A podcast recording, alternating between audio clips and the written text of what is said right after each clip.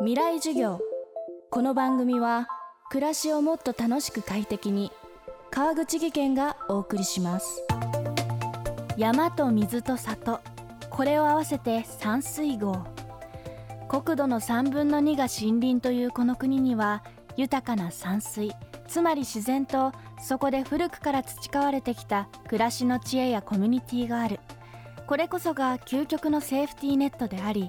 持続可能な社会の実現に必要なもの。今週の講師日本総合研究所創発戦略センターシニアアナリストの井上武和さんが2019年に発表した著書「日本列島回復論」の中で提唱している考え方です。そしてこの考え方はすでに若い世代の間で体現されているといいます。そこで未来授業3時間目は自ら山水号ディレクターとして全国の好事例をウォッチしてきた井上さんに今山水号を選んだ若者たちのさまざまな動きを教えていただきます。テーマは人がいないから価値が生まれる。やっぱり何もないところから事を起こすのって結構アート系とかデザイナー系の人たちが多いんですよね。まあ建築とかも含めてですけどやっぱり何かこう作るってことクリエイティブをするってことに対してまあ、スキルを持ってたり思いを持ってる人たちが新しいクリエイティブの場として地域を見つけたっていう部分があるのかなというふうに思ってまして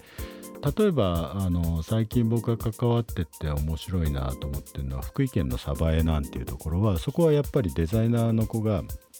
えっと、地場産業がすごく盛んな地域なので鯖江っていうのは、まあ、建築家だったんだけど街づくりやりたいっつって言ってでも地場産業だからやっぱりデザインの方が重要だっつってデザイナーに転身してそういう地場産業のデザインみたいなことを始めてやっててそれでだんだん街が盛り上がってきたと。そしたらそこにこう来た子が今度はあのシェアハウスを始めたわけですね。ただそのシェアハウスが今若者がもう日本全国から来て何をするわけでもないニートみたいな若者がすごくいっぱい来るんですけれどもその地域がそれを受け入れてると。そうすると土曜日とか日曜日今最近あの地場の職人さんたちがお店を持ってる例が多いんですけれどもそうすると土日こうちょっと人手が足りないそのそうするとシェアハウスにちょっと誰かいない若いのって言うと「いやいくらでもいますよ暇なの」っつって「ニートがいっぱいいますから」っつって。それでその人たちがお店に立つと。それでなんか職人さんとかのものって面白いなって全然興味なかった。シェアハウスが面白くて来たけれどもそれがその職人さんとかものと出会ってインスタでこうちょっと発信してたらやたらお客さん来るようになって職人さんたちにインスタすげえなみたいな話になってじゃあちょっとうちのお店のインスタ運用やってよって言われてインスタでお小遣い稼げるようになってる子が出てきたりとか地域は本当に人がいないからやれることがいっぱいあるんですよ。そこでだから都心ではこうちょっと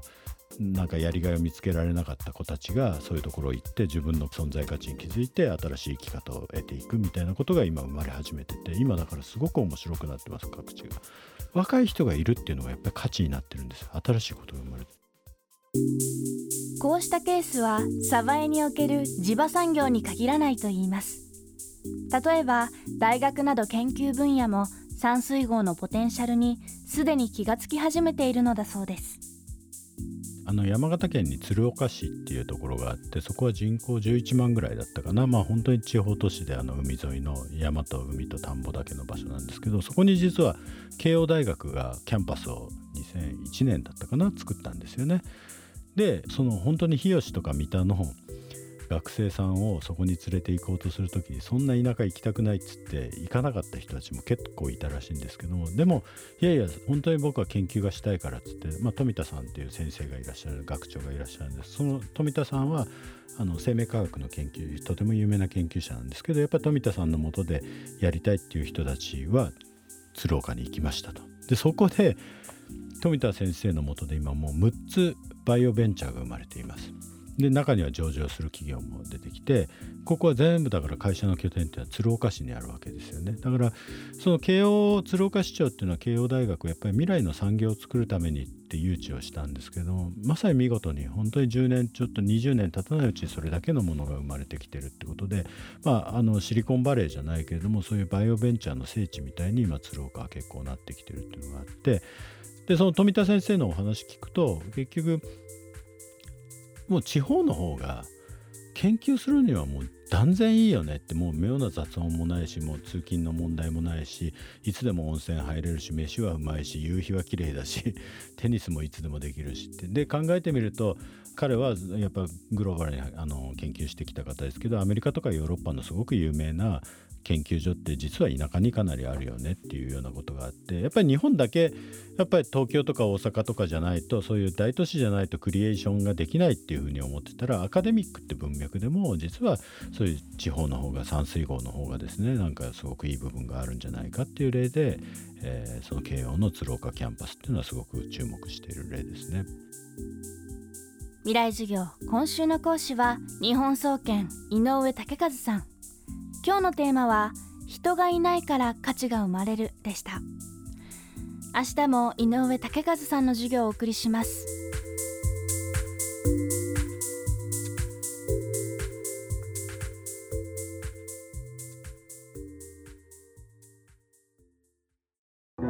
川口技研。階段での転落大きな怪我につながるので怖いですよね。足元の見分けにくい階段でもコントラストでくっきり。白いスベラーズが登場しました。皆様の暮らしをもっと楽しく快適に。川口技研のスベラーズです。未来授業。この番組は暮らしをもっと楽しく快適に。川口技研がお送りしました。